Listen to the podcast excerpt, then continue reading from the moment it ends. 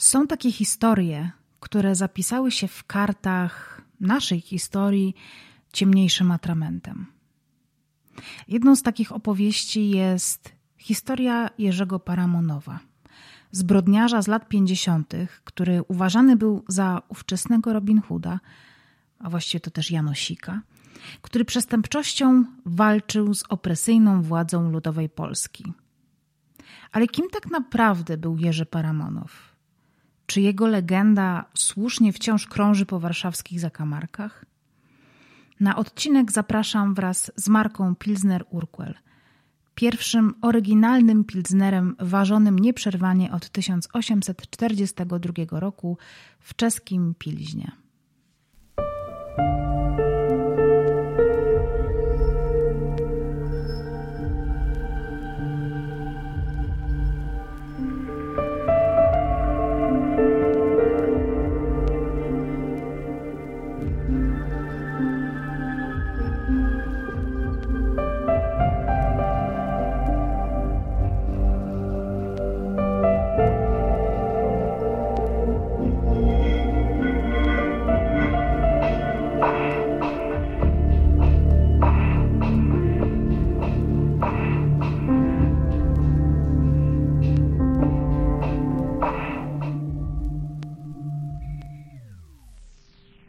O Jerzym Paramonowie po raz pierwszy usłyszałam w 2016 roku. I to usłyszałam podczas jazdy samochodem z moim narzeczonym, który słucha Wawa Muffin, zespołu polskiego, który gra muzykę reggae i różne rego podobne, ragaton. To przepraszam, że ja się śmieję, ale generalnie jest to najmniej lubiany chyba przeze mnie gatunek muzyczny. W związku z czym e, piosenka, w której jeden, jedno ze słów w refrenie to jest Papa Paramonow, e, no zapadła mi w pamięć w taki negatywny sposób, mm, ale kiedyś po prostu zaczęłam słuchać tego tekstu i dotarło do mnie, że to jest piosenka o jakiejś legendarnej zbrodni, a właściwie to o legendarnym zbrodniarzu. I kiedy zaczęłam tę historię zgłębiać, i najpierw zaczęłam ją zgłębiać, e, pytając po prostu innych warszawiaków o to, kim był ten Paramonow i właściwie dlaczego był taki słynny. To usłyszałam, że to po prostu był największy bohater warszawskiej um, ulicy, szczególnie po wojnie, II wojnie światowej. Um, ale kiedy zajrzałam do różnego rodzaju reportaży, książek, opracowań nawet naukowych tej legendy, to zobaczyłam, że Jerzy Paramonow może i był legendarny, ale czy na pewno z takich samych pobudek, z jakich pisano o nim piosenki, tworzono różnego rodzaju poezję, nawet spektakle teatralne. Dzisiaj postaram się rozprawić z tą legendą. Jerzy Paramonow przychodzi na świat w 1931 roku w Skierniewicach.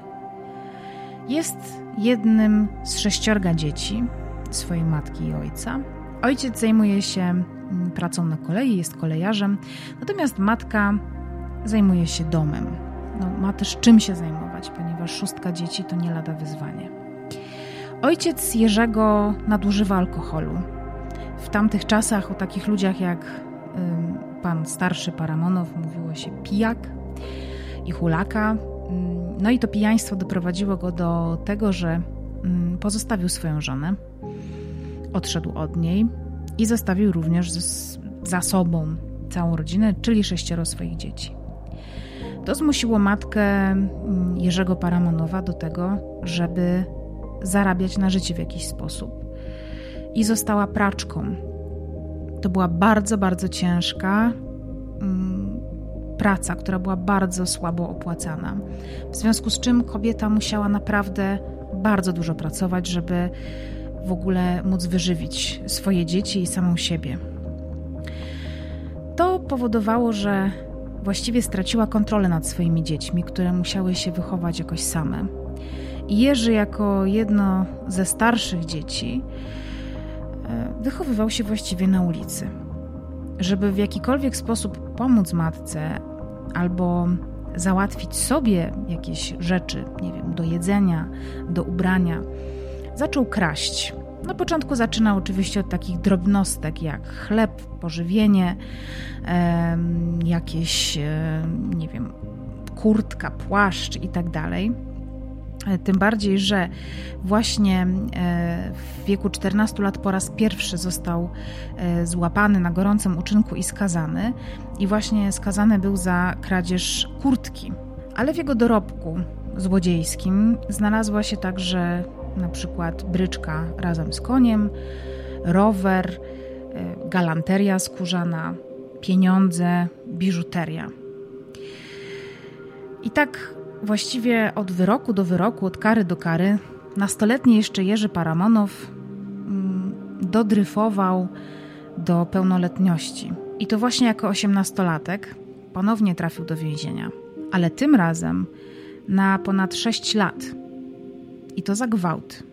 Rozszerzył więc wachlarz swoich przestępstw o jedno z najohydniejszych. Jako, że kara, którą odbywał, przypadała na końcówkę lat 40. i początek lat 50. Należy pamiętać, że w Polsce wtedy zachodziły gigantyczne zmiany ustrojowe, ponieważ Polska mm, znalazła się pod wpływem, mocnym wpływem Związku Radzieckiego, a na czele polskiego rządu stanęli komuniści, mm, a w, na początku lat 50. Związkiem Radzieckim rządził nikt inny jak Józef Stalin, jeden z najokrutniejszych katów i przywódców II wojny światowej. Mm, czy przywódców, no, przywódców jednej z najsilniejszych sił, najmocniejszych sił z II wojny światowej. Stalin e, i jego rządy charakteryzowały się niezwykłą brutalnością i bezwzględnością. E, dlatego po jego śmierci w 1953 roku, w marcu 1953 roku, nastąpiła niesamowita odwilż, e, która i tak oczywiście nie przyniosła wielkiego mm, poluzowania tego aparatu władzy i, i, i milicji, która była bardzo wrogo nastawiona do wszelkich przejawów jakiejś takiej swobody obywatelskiej. Mm, ale to poskutkowało tym, że y, między innymi ogłoszono amnestię, na mocy której Jerzy Paramonow wyszedł wcześniej z więzienia, wtedy kiedy odbywał karę właśnie za ten gwałt. Odsiadywał karę w Warszawie i to właśnie tam mieszkał już jego szwagier, który zdążył się wynieść ze Skierniewic i przenieść do Warszawy. I to on właśnie zapewnił e, Jerzemu zarówno wikt i opierunek na ten czas tuż po wyjściu e, z więzienia, a także załatwił mu pracę jako magazynier w e, domu książki. Były takie bardzo duże sklepy, no właśnie no to się tak nazywał, dom książki. To właściwie była jedyna państwowa księgarnia i w ogóle mm, to, co na tamten moment zajmowało się dystrybucją książek w Polsce. Jednak Jerzy przyzwyczajony był do innego rodzaju pracy i do innego rodzaju zdobywania środków do życia i czuł się nieco poniżony tym, że musiał ciężko pracować, a pensja wynosiła zaledwie 900 zł miesięcznie. Jerzy Paramonow zresztą był przyzwyczajony do takiego dość lekkiego trybu życia, y, wypełnionego w dodatku atrakcjami różnego rodzaju, alkoholem, zabawą, towarzystwem. No był takim bardzo towarzyskim i lubiącym zabawę lekko duchem. E, w związku z czym sprawiało to, że po pierwszym tygodniu czy dwóch tygodniach od wypłaty już właściwie jego portfel świecił pustkami. Dlatego też e, postanowił wrócić do swojej e, starej metody na zdobywanie dóbr i pieniędzy, mianowicie do kradzieży. I takim oto sposobem w 1955 roku zaczyna powstawać ta słynna legenda Jerzego Paramonowa, ponieważ idzie ulicą Wolską, śledząc przechodzącego tą samą ulicą milicjanta. Milicjant oczywiście w tamtym czasie, w tamtej chwili pełnił służbę, był więc uzbrojony, stąd Jerzy Paramonow wiedział, że mężczyzna ma broń przy sobie. Ale możemy sobie pomyśleć, że kiedy Jerzy Paramonow wszedł za tym milicjantem, to myślał sobie, żeby tej broni unikać. No ale nie, on tej broni potrzebował. W związku z czym napadł na tego milicjanta, ciężko pobił go młotkiem, dokładnie w momencie, w którym e, milicjant skręcił za róg i wszedł w ulicę Syreny. Ja sobie nawet zobaczyłam na Google Maps, jak dzisiaj ta okolica wygląda, i faktycznie są tam budynki, które myślę, że powstały po 1955 roku. E, ale jest na rogu właśnie jedna kamienica, która mogła ocaleć mm, wojnę, więc e, możliwe, że to właśnie tam się działa ta akcja. Mm, pamiętajmy tylko, że widok mężczyzny, który sobie chodzi ulicami Warszawy i ma w ręce młotek, nikogo wcale nie musiał dziwić, dlatego że e, zaledwie 10 lat wcześniej e, skończyła się wojna.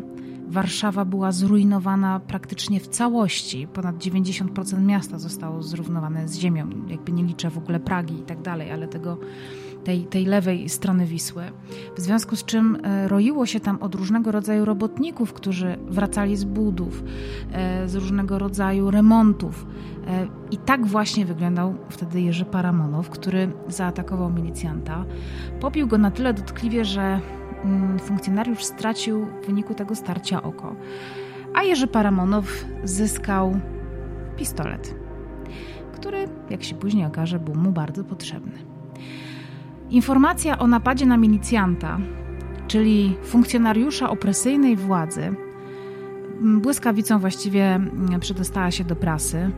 E, powstał portret pamięciowy sprawcy, chociaż milicjant był w tak wielkim szoku, że niezbyt wiele zapamiętał. Poza tym on naprawdę doznał bardzo e, dotkliwych urazów czaszki.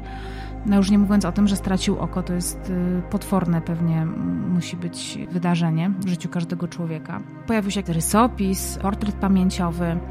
E, Jerzy Paramonow, widząc y, to, co się dzieje w Warszawie, i mimo, że właściwie nawet ten portret pamięciowy nie był w żaden sposób podobny do niego, to postanowił na jakiś czas z tej Warszawy wyjechać, żeby mm, troszkę sytuacja ucichła i w taki sposób właśnie z tej Warszawy się wydostał, ale już uzbrojony w tę skradzioną e, milicyjną broń. I tak zaczęła się powolutku tworzyć jego legenda, ponieważ ludzie, którzy byli pod tym mm, radzieckim butem, którzy czuli ucisk e, aparatu państwa, którzy cierpieli z tego powodu, że na przykład e, żołnierze Armii Krajowej byli prześladowani, byli gorzej traktowani, widzieli w tym napadzie na milicjanta coś więcej niż tylko rabunek ale widzieli w tym jakiś sprzeciw wobec władzy i wymierzanie sprawiedliwości na własną rękę. Nikogo właściwie nie obchodzi, kim jest ten odważny człowiek, który podniósł rękę na władzę. Właściwie liczy się tylko to, że to zrobił, że miał taką odwagę i że nikt go nie złapał. I chyba większość ludzi trzymała jednak kciuki za to, żeby nadal ich Robin Hood um, pozostawał w ukryciu i, i rozprawiał się z władzą na e, własną rękę. I tak się też dzieje we wrześniu jeszcze tego samego roku, 55, dokładnie 21 września. Jerzy Paramonow jest na woli, w mieszkaniu swojego szwagra. Nie do końca wiem, czy on z tym szwagrem wtedy mieszkał, e, czy tam u niego mieszkał, ale na pewno pomieszkiwał i to nie było nic dziwnego, że on tam na przykład nocuje. W każdym razie Jerzy przynosi wódkę, e, stawia na stole, zaczyna pić razem ze swoim szwagrem, e, a także ze swoim kompanem Kazimierzem Gaszczyńskim. Kiedy ta wódka się kończy, mężczyźni postanawiają wyruszyć w miasto, żeby e, wypić więcej alkoholu, żeby się zabawić, żeby poznać jakieś kobiety. E, I takim oto sposobem trafiają do jednego z lokali, mm, tam zamawiają kolejną butelkę wódki, przysiadają się do stolika, przy którym siedzi Wiesia, znana w tamtych kręgach prostytutka, i tak w jej towarzystwie zaczynają się bawić. Ta zabawa trwa do godzin właściwie wczesnoporannych. Kiedy lokal się zamyka, Jerzy Paramonow wraz ze swoim kompanem Kazimierzem e, Gaszczyńskim oraz Wiesią e, zamawiają taksówkę, czy tam, znaczy no nie zamawiają, raczej łapią ją pewnie z ulicy, bo wtedy raczej chyba się nie zamawiało taksówek na telefon, ale nie wiem. Domyślam się, że telefony naprawdę to był jakiś y, olbrzymi rarytas, nawet jeszcze większy niż ostatnio opowiadałam w poprzednim odcinku. Który był mocno z telefonem właśnie związany. Wsiadają do taksówki i jeżdżą sobie po mieście mm, w poszukiwaniu jakiegoś sklepu całodobowego mm, czy jakieś, nie wiem, czy meliny, gdzie oni mogli kupić alkohol. W każdym razie kupują wino i czekoladę, żeby jeszcze z tą wiesią trochę tam sobie pourzędować. W każdym razie taksówkarz, którego w ogóle opłacili na całą noc, y, absolutnie nie ma nic przeciwko, żeby ta impreza odbywała się w jego samochodzie y, i jest właściwie świadkiem tego, jak oni się bawią, jak piją, y, widzi, że mm, Paramonow i Wiesia się bardzo ku sobie mają. No podejrzewam, że tam zabawiają się ze sobą w jakiś taki sposób seksualno-erotyczny. I tak przechodzi 4.30 rano, kiedy na rogu Wspólnej i Marszałkowskiej ta cała ekipa się mm, znajduje, ponieważ y, tam w tamtej okolicy mieszka właśnie Władzia, która prosi o to, żeby szanowni dżentelmeni odwieźli ją do domu, co zresztą ci czynią tą taksówką. E, no i jeszcze tam chwilę siedzą w tym samochodzie, figlują, piją, e, śmieją się głośno. tak się dzieje, że w tamtym czasie i w tamtej okolicy znajdował się jeden z patroli milicyjnych, dwuosobowych. Jednym z milicjantów patrolujących był e, Zdzisław Łęcki oraz Zenon Misztal. I mężczyźni przechodząc ulicą właśnie Marszałkowską zauważyli tę ekipę w taksówce, głośną, e, nad ranem, bawiącą się w taki no, gorszący sposób, a szczególnie na tamte czasy, no to było nienormalne, żeby się tak zachowywać, czy nienormalne, ale to generalnie było uważane za, za bardzo niepożądane zachowanie obywatela Rzeczpospolitej Ludowej. I dlatego milicjanci postanawiają podejść i sprawdzić tych ludzi, którzy się tam bawią, więc dochodzi do wylegitymowania całego towarzystwa, kiedy widzą dowód y, wiesi, e, puszczają ją wolno, jakby no mają takie przeświadczenie, że po prostu kobieta zabalowała tutaj z mężczyznami, niech sobie idzie do domu, a już z tymi mężczyznami to nie porozmawiają. E, no i w taki sposób y, milicjanci pozyskują dowody osobiste zarówno Jerzego Paramonowa, jak i Kazimierza Gaszczyńskiego i w trakcie takiej zwykłej kontroli rutynowej, zadawania różnych pytań mężczyznom, którzy już właściwie byli w takim stanie upojenia, że się chwiali, e, nagle roz, rozlega się taki brzęk metalu, który uderza o bruk. Mm, no i to okazuje się być magazynkiem, który wypada y, z kieszeni płaszcza, czy kurtki, czy marynarki Jerzego Paramonowa. E, I zanim którykolwiek z milicjantów zdoła zareagować, że mężczyzna najprawdopodobniej ma przy sobie broń, rozlegają się strzały. Jerzy Paramonow strzela do 27-letniego milicjanta Zdzisława Łęckiego, e, rani go y, w klatkę piersiową, w nogi. Mm, i zaczyna uciekać. E, przede wszystkim ucieka w stronę Placu Konstytucji mm, razem z Kazimierzem Gaszczyńskim, ale potem Kazimierz Gaszczyński ucieka w inną stronę.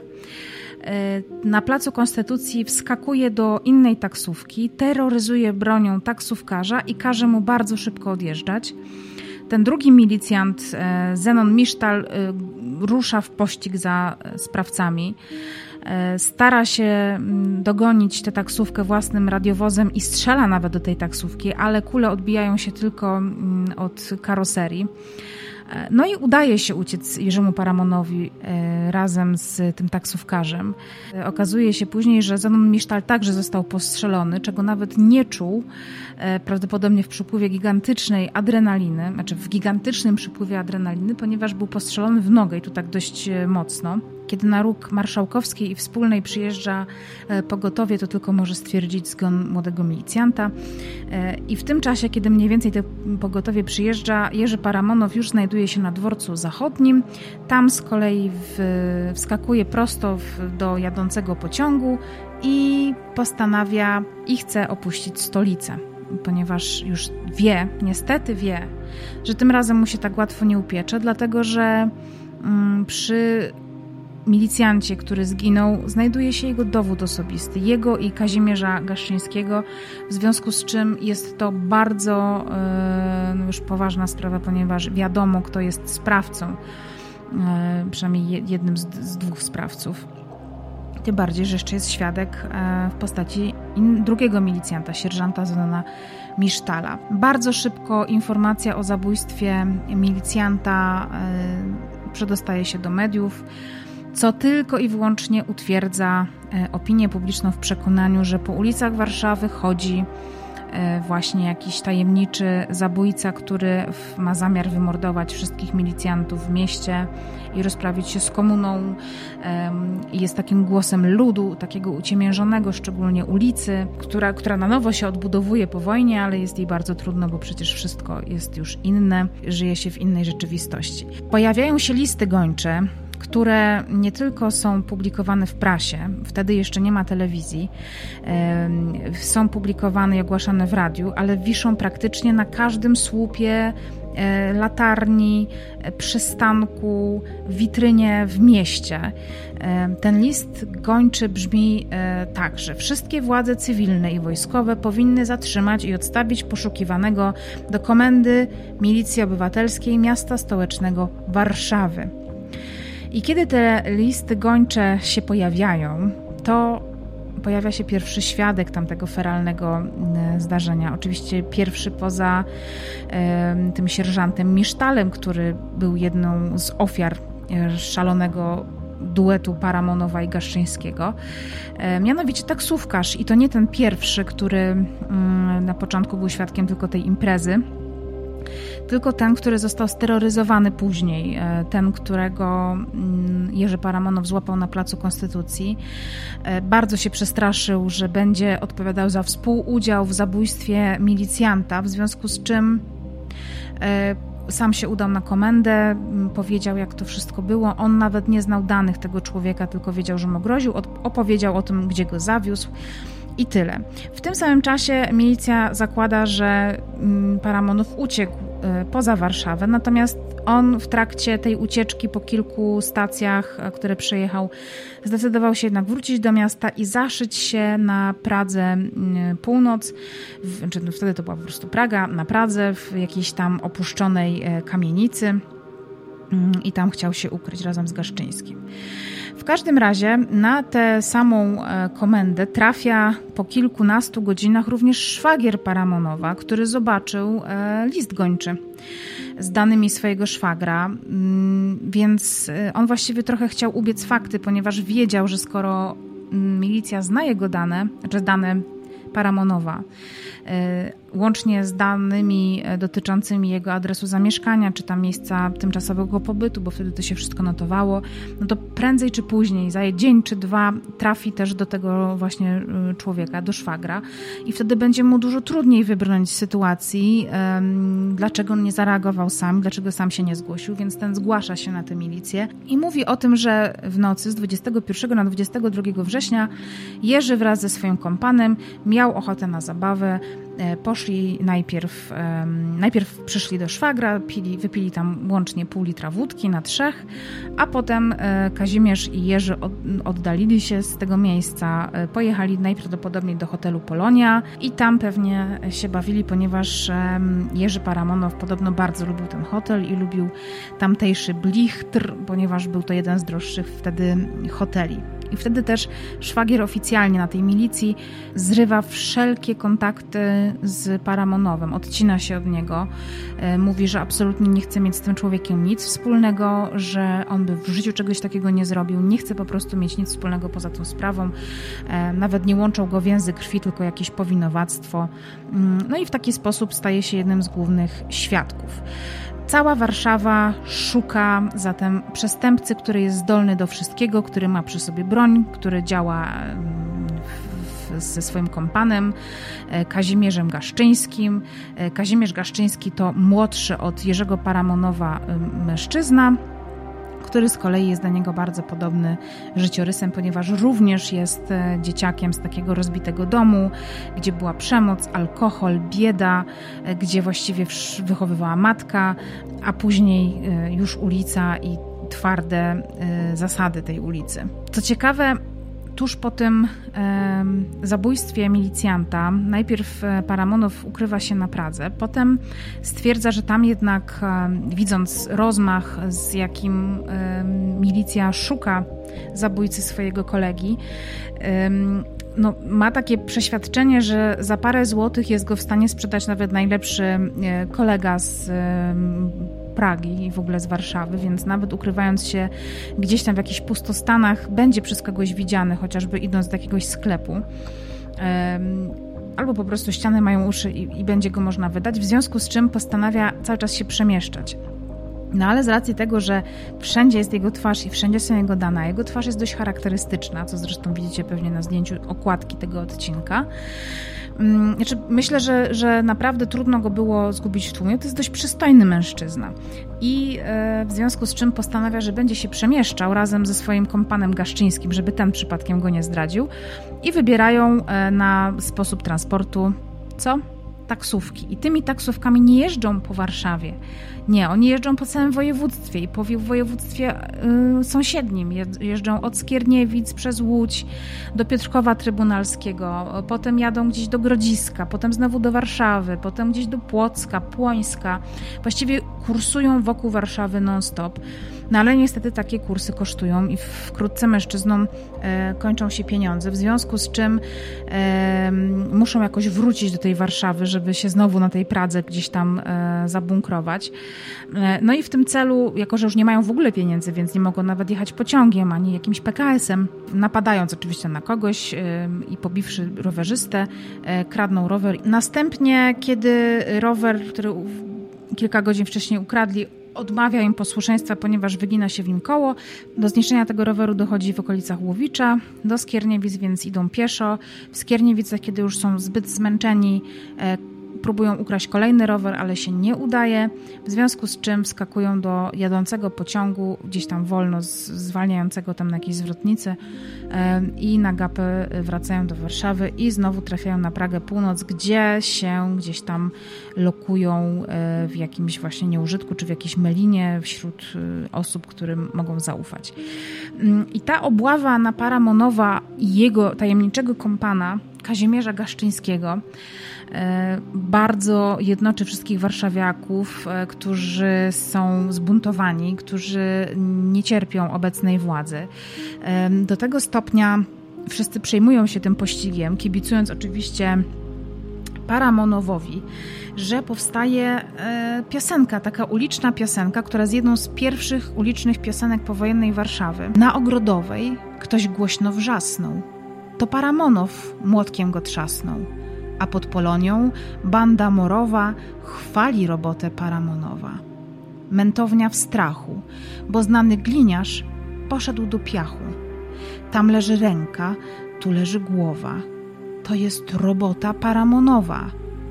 Do piosenki tej właściwie są dopisywane co tydzień, co dwa tygodnie nowe zwrotki, e, dzięki którym możemy się dzisiaj dowiedzieć, jak wyglądała ta historia i właściwie tak też mogła się dowiedzieć ulica, bo też nie wszyscy czytali prasę, nie wszyscy potrafili czytać.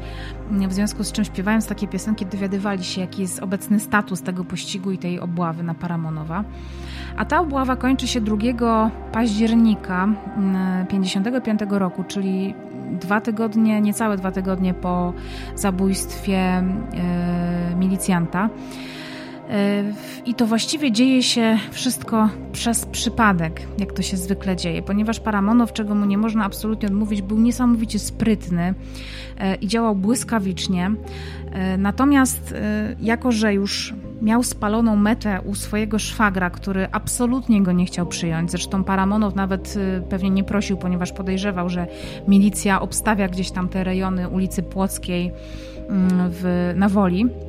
I tam się zresztą tak dzieje, że dochodzi do kilku e, zatrzymań w ogóle jakichś tam gangsterów tamtejszych i e, z tamtego czasu, ponieważ e, milicjanci się bardzo koncentrują właśnie na woli, którą sobie szczególnie Paramonow ukochał, na której najbardziej działał, więc to logiczne, że w tej dzielnicy się nie może pojawić, a tam właśnie mieszkał szwagier. W związku z czym Paramonow jest właściwie skazany albo na spanie w pustostanach, albo na spanie gdzieś pod gołym niebem, co w mieście, no, które absolutnie nie przypominały dzisiejszej Warszawy jeszcze, jest bardzo trudne.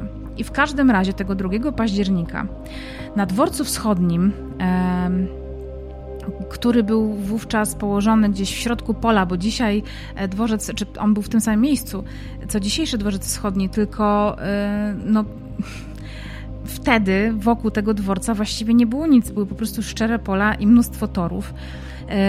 Nie wiem, jakie tam, czy tam były grunty rolne. W każdym razie stały między torami różnego rodzaju snopy e, siana i słomy. I w tych snopach siana właśnie położył się na spoczynek taki, no, na sen po prostu położył się Jerzy Paramonow razem z Kazimierzem Gaszczyńskim.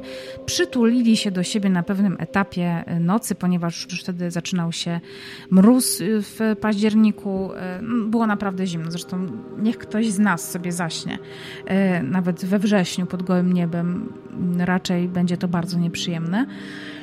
I oni sobie tam po prostu sypiali przez jakiś czas. I pewnego dnia dwóch milicjantów, którzy patrolowali sobie okolice dworca wschodniego, postanowili sobie usiąść na tych snopach e, siana mm, i zapalić papierosa, napić się tam jakiejś kawy z termosu czy, czy herbaty i też sobie troszkę odpocząć. I kiedy tak sobie siedzieli i raczyli się papierosem, usłyszeli jakieś dziwne odgłosy mm, wydobywające się z tej słomy, przypominające chrapanie, w związku z czym postanowili obejść ten snop i z drugiej strony zobaczyli dwóch leżących młodych mężczyzn, postanowili ich wylegitymować i z racji tego, że cała akcja miała miejsce we śnie, znaczy właściwie to w, w, w takim momencie wybudzenia ze snu, kiedy człowiek jest najbardziej bezradny, udało się ich od razu zatrzymać, ponieważ jak tylko otworzyli oczy i stanęli przed tymi milicjantami, to oni doskonale wiedzieli, kogo mają przed sobą. Co ciekawe, tak sprytnych e, przestępców e, ci zwykli patrolujący ulice milicjanci pojmali e, za pomocą pasków do spodni. Nie mieli przy sobie kajdanek żadnych. E, nie grozili im nawet bronią.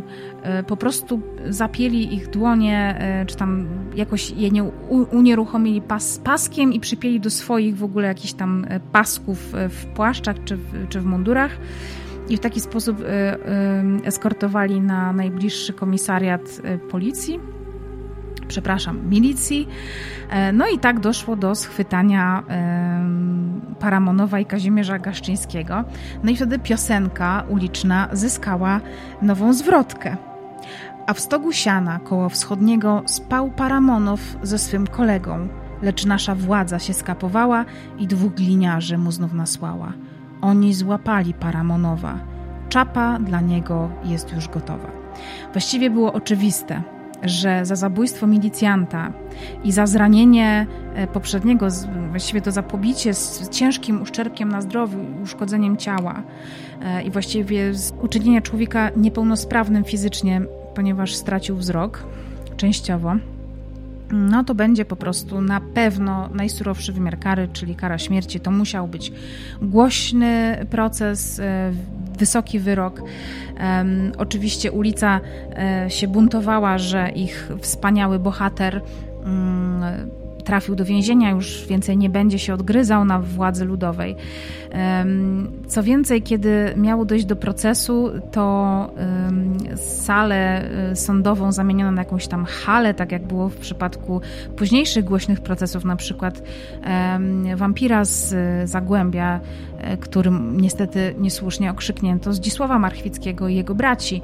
W każdym razie to były bardzo głośne procesy, które były nawet biletowane. Trzeba było mm, wziąć wolne w pracy, mm, kupić normalnie bilet jak na wielki spektakl. I właśnie z tego spektaklu na sali sądowej mogliśmy się generalnie dowiedzieć, kim był Jerzy Paramonow i jaką miał motywację. Otóż wcale nie walczył z władzą. On po prostu był złodziejem, przestępcą. Mm, był e, takim małym gangsterkiem, który nie chciał pracować, chciał żyć na poziomie, chciał żyć szybko, bogato, nie chciał sobie niczego odmawiać. Na to potrzebował dużych pieniędzy, które po prostu pozyskiwał e, kradnąc. I tak właśnie tuż po tym pierwszym napadzie na milicjanta, w trakcie którego e, ukradł mu jego broń, to dzień później udał się do Międzyborowa koło Grodziska Mazowieckiego i tam okradł jeden ze sklepów takich spożywczych. E, steroryzował pi tym pistoletem, który właśnie ukradł dzień wcześniej, ekspedientkę i chował swoją twarz za maską, ponieważ już był jakiś tam rysopis w prasie, a on chciał pozostać jak najbardziej anonimowym, no, zupełnie zrozumiałe. Mm, ta maska była w ogóle z gazety, więc taka amatorka, no ale wystarczyła tamtej kobiecie ukradł z kasy 10 tysięcy złotych. Do tego wszystkiego e, zabrał jej rower, którym uciekł z miejsca zbrodni. Potem kolejnego dnia włamał się jeszcze do mm, sklepu już w Warszawie przy Powązkowskiej. Tam akurat e, ukradł niewiele, bo, bo tylko kilkaset złotych, e, ale potem napadł na restaurację, gdzie z kolei ukradł 1200 80 zł. A to 80 zł to jest taka bardzo ciekawa rzecz, że z kasy ukradł dokładnie 1200, a 80 sobie jeszcze dobrał z portmonetek e, w torebkach kelnerek i, i sprzedawczyń w tej restauracji. I tak napadał e, najpierw sam, potem kiedy poznał kilka tygodni później Kazimierza Gaszczyńskiego, który z kolei był rodowitym warszawiakiem, e, który wychowywał się całe życie na Saskiej Kępie, zaczęli razem dokonywać tych napadów. Pierwszym ich wspólnym napadem był napad na sklep spożywczy na ulicy Waszyngtona, czy przy Alei Waszyngtona.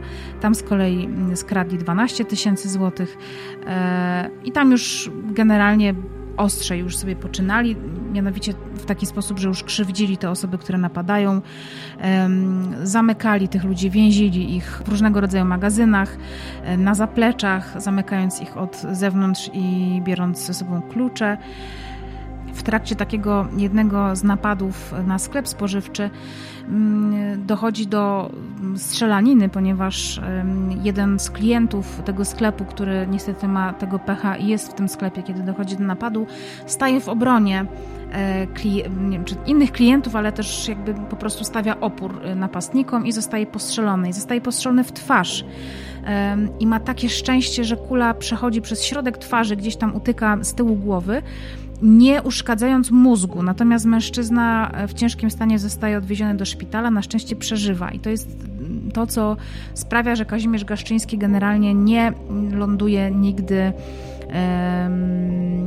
w celi śmierci ponieważ mimo, że dla obu mężczyzn e, prokuratura żąda kary śmierci, najwyższego wymiaru kary, to jednak przy Gaszczyńskim jest ten problem, że on ani nie strzelał, ani nie on zrabował ten pistolet, natomiast no, prokurator twierdzi, że brał udział w tych napadach, wiedział, że jego kompan ma broń, w związku z czym musiał się liczyć z tym, że do takiej sytuacji może dojść, a prawdopodobnie byłby gotowy wtedy zabić i pociągnąć za spust. W każdym razie Gaszczyński tego nie zrobił.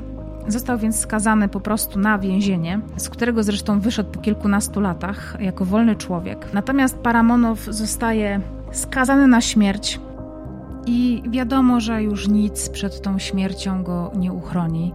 Apelacja nie daje żadnego skutku, wyrok zostaje podtrzymany. I właściwie o ile te zabójstwo mm, i ranienie innego milicjanta można uznać za jakąś bardzo oczywiście nieudaną i godną potępienia walkę z władzą, to jednak jak wytłumaczyć kradzież? No ale tutaj też znalazło się usprawiedliwienie, ponieważ to były czasy, kiedy właściwie wszystkie przedsiębiorstwa, sklepy, e, no właśnie nie, nie, nie właściwie wszystkie, tylko wszystkie były państwowe, w związku z czym taka kradzież e, państwowego mienia też była rodzajem buntu i sprzeciwu, w związku z czym e, też taką legendę Paramonowowi do, dorobiono. Ale kiedy na sali sądowej główny oskarżony powiedział, że te pieniądze, które kradł, potrzebne mu były na hulaszczy tryb życia. I to jest cytat. No to trochę ta legenda miała prawo zblednąć. Ale o dziwo nie zbledła. I kiedy Jerzy Paramonow został stracony, e, ponieważ e, karę śmierci na nim wykonano, jego legenda zaczęła żyć i właściwie dziś kiedy słyszy się to hasło, to znaczy Paramonow, no to nie jest hasło, to jest jego nazwisko, które jeszcze brzmiało tak z rosyjska, które nie brzmi w ogóle jak polskie nazwisko.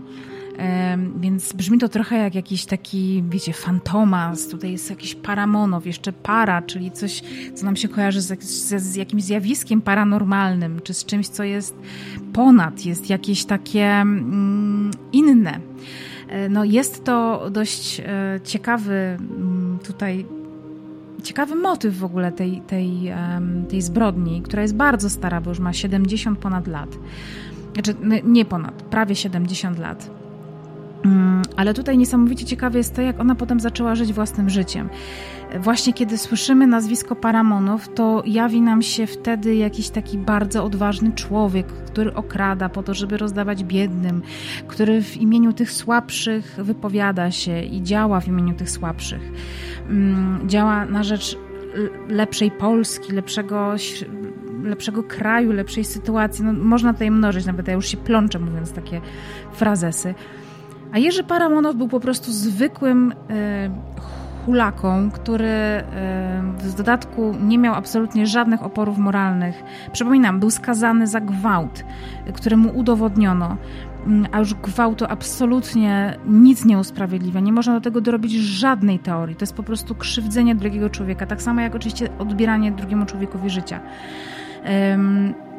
Więc e, wydaje mi się, że Jerzy Paramonow był takim e, człowiekiem, taką postacią właściwie, która była potrzebna ludziom na tamten czas, żeby trochę poczuć się bardziej um, sprawczym w tym kraju, w którym właściwie nic nie można było E, zrobić, powiedzieć głośno. E, to były czasy, kiedy służba bezpieczeństwa i tajni współpracownicy, chyba cała armia tych tajnych współpracowników wynosiła ponad 300 chyba tysięcy w ogóle osób w całym kraju. I tutaj głównie mówimy o miastach, w związku z czym to naprawdę było, tak mi się wydaje, że to musiało być życie w takim przekonaniu, że każdy na każdego donosi. Zresztą czytając chociażby Zbrodnie i Karę, czy, e, czy Mistrza i Małgorzatę, tam możemy odczuć ten taki niebywały, um, taką pętlę naszej, którą się właściwie czuje cały czas, bo właściwie nie wiadomo, jaki krok się zrobi, to jaka będzie reakcja, czy ktoś go usłyszy, czy ktoś go uzna za krok w niewłaściwą stronę. I takie to były czasy i wydaje mi się, że legenda Jerzego Paramonowa właśnie dlatego e, tak wyewoluowała. A druga rzecz jest taka, że to jest też taka trochę postać um, z właśnie takich e, szemranych, powiedzmy, środowisk. E, to jest taka postać, która pewnie je była wzorem i jest może do dzisiaj nawet wzorem dla takich różnych mafii podwórkowych, e, dla ulic właśnie, które są gdzieś tam takimi zakamarkami, na które lepiej się nie zapuszczać, chociaż ja nie jestem zwolenniczką takiego klasyfikowania społeczeństwa. Natomiast na pewno jest tak, że były pewnie rejony w Warszawie, takie miejsca, gdzie pewnie Paramonow był swego rodzaju idolem i, i, i pewnie jakimś tam bożyszczem. Na przykład tak sobie wyobrażam, że mogło być na bazarze Różyckiego, czyli na Różycu, czyli w takim kwadracie ulic e, przeklętych trochę, bo Targowej, e, czyli głównej ulicy w sumie na Pradze Północ, mm, Ząbkowskiej i Brzeskiej, gdzie na Brzeskiej to dzisiaj nawet ja się troszkę boję po nocy chodzić, po nocy, nocą chodzić, więc e, taka to dzisiaj legenda. Y, taką ciekawostką też jest to, że kilka lat temu, e, czy jakiś czas temu, już nie, nie, pamiętam kiedy to było i nawet nie wiem, gdzie to e, słyszałam. W każdym razie nasz e, najsłynniejszy polski świadek korony, czyli Jarosław Sokołowski, pseudonim Masa, wrzucił zdjęcie, na którym rzekomo był właśnie z Kazimierzem Gaszczyńskim. I w sumie jest to prawdopodobne z tego względu, że zdjęcia, które Masa wrzucał, to były zdjęcia z lat 90., a Kazimierz Gaszczyński zmarł w 2006 roku, spędziwszy większość swojego życia w więzieniach, w związku z czym nawet to ułaskawienie przez Radę Państwa, ponieważ to Rada Państwa udzieliła prawa łaski, to nie wykorzystał tego mm, jako drugą szansę od losu, żeby zacząć wszystko od nowa, tylko po prostu od, najlepiej się odnajdował w tym, w tym bardzo specyficznym sposobie na życie i takim oto sposobem e, w 2006 roku zmarł, e, co sprawia, że żył od swojego o 4 lata starszego kolegi aż 51 lat. Czy to było udane życie, czy to było owocne życie? nie wiadomo, ale każdy z nas jest kowalem własnego losu, chociaż mężczyźni z takim startem, trudnym bardzo e, startem w dorosłość, myślę, że mogli pobłądzić. I to jest właśnie też taka chyba smutna, moim zdaniem, mm, konstatacja z tego odcinka, że e, co może wyrosnąć z dziecka, które wzrasta w domu z alkoholem, przemocą, mm, w domu rozbitym, w domu, gdzie jest e, za dużo dzieci, czy za dużo dzieci. No w sensie jest po prostu bardzo dużo e, rodzeństwa, e, które jest biedne, w którym matka właściwie non-stop pracuje i jej nie ma po to, żeby te dzieci wychować, a nie ma ich kiedy wychowywać, bo musi ciągle pracować. Czy to jest dobra baza pod to, żeby zbudować sobie jakąś przyszłość. Oczywiście są wyjątki, są jakieś, e, są osoby, które z takich domów się wywodzą i, i nie kończą tak jak Paramonow i Gaszczyński, e, ale ale mam chyba trochę więcej może zrozumienia dla tego, e, jaki, jaki los potem ich spotkał, właściwie to jaki los sobie sami ukuli. No. E, absolutnie oczywiście nie usprawiedliwiam, ponieważ uważam, że odbieranie życia komukolwiek jest karygodne i zasługuje na potępienie, w związku z czym, czy potępienie, no, ukaranie i generalnie nie podlega to dyskusji, czy to jest dobre, czy to jest złe. Mm, ale są różne kolory e, i motywacji, i tło, e, tło też dużo nadaje kolorytu każdej sprawie. I wydaje mi się, że tutaj tym tłem zakończę dzisiejszy odcinek. Zachęcam Was też do tego, żebyście poszukali sobie różnych nawiązań w popkulturze do Paramonowa. Posłuchajcie sobie ballady o Paramonowie, e, piosenki e, też zespołów takich jak Apteka, jak Wawa Muffin i jeszcze jak zespół Transmisja. Trans tak, Transmisja, a dobrze pamiętam. Myślę, że Krzysiu będzie ze mnie dumny. I tym legendarnym odcinkiem o najstarszej chyba ze spraw, jaką poruszałam tutaj na kanale, kończę dzisiejszy wieczór, wasz i mój. I zachęcam Was do tego, żebyście subskrybowali mój kanał, dlatego że y, będzie mi bardzo miło, y, jeśli będzie Was tutaj więcej. I taka niespodzianka za to, że ostatnio musieliście troszkę dłużej poczekać na odcinek.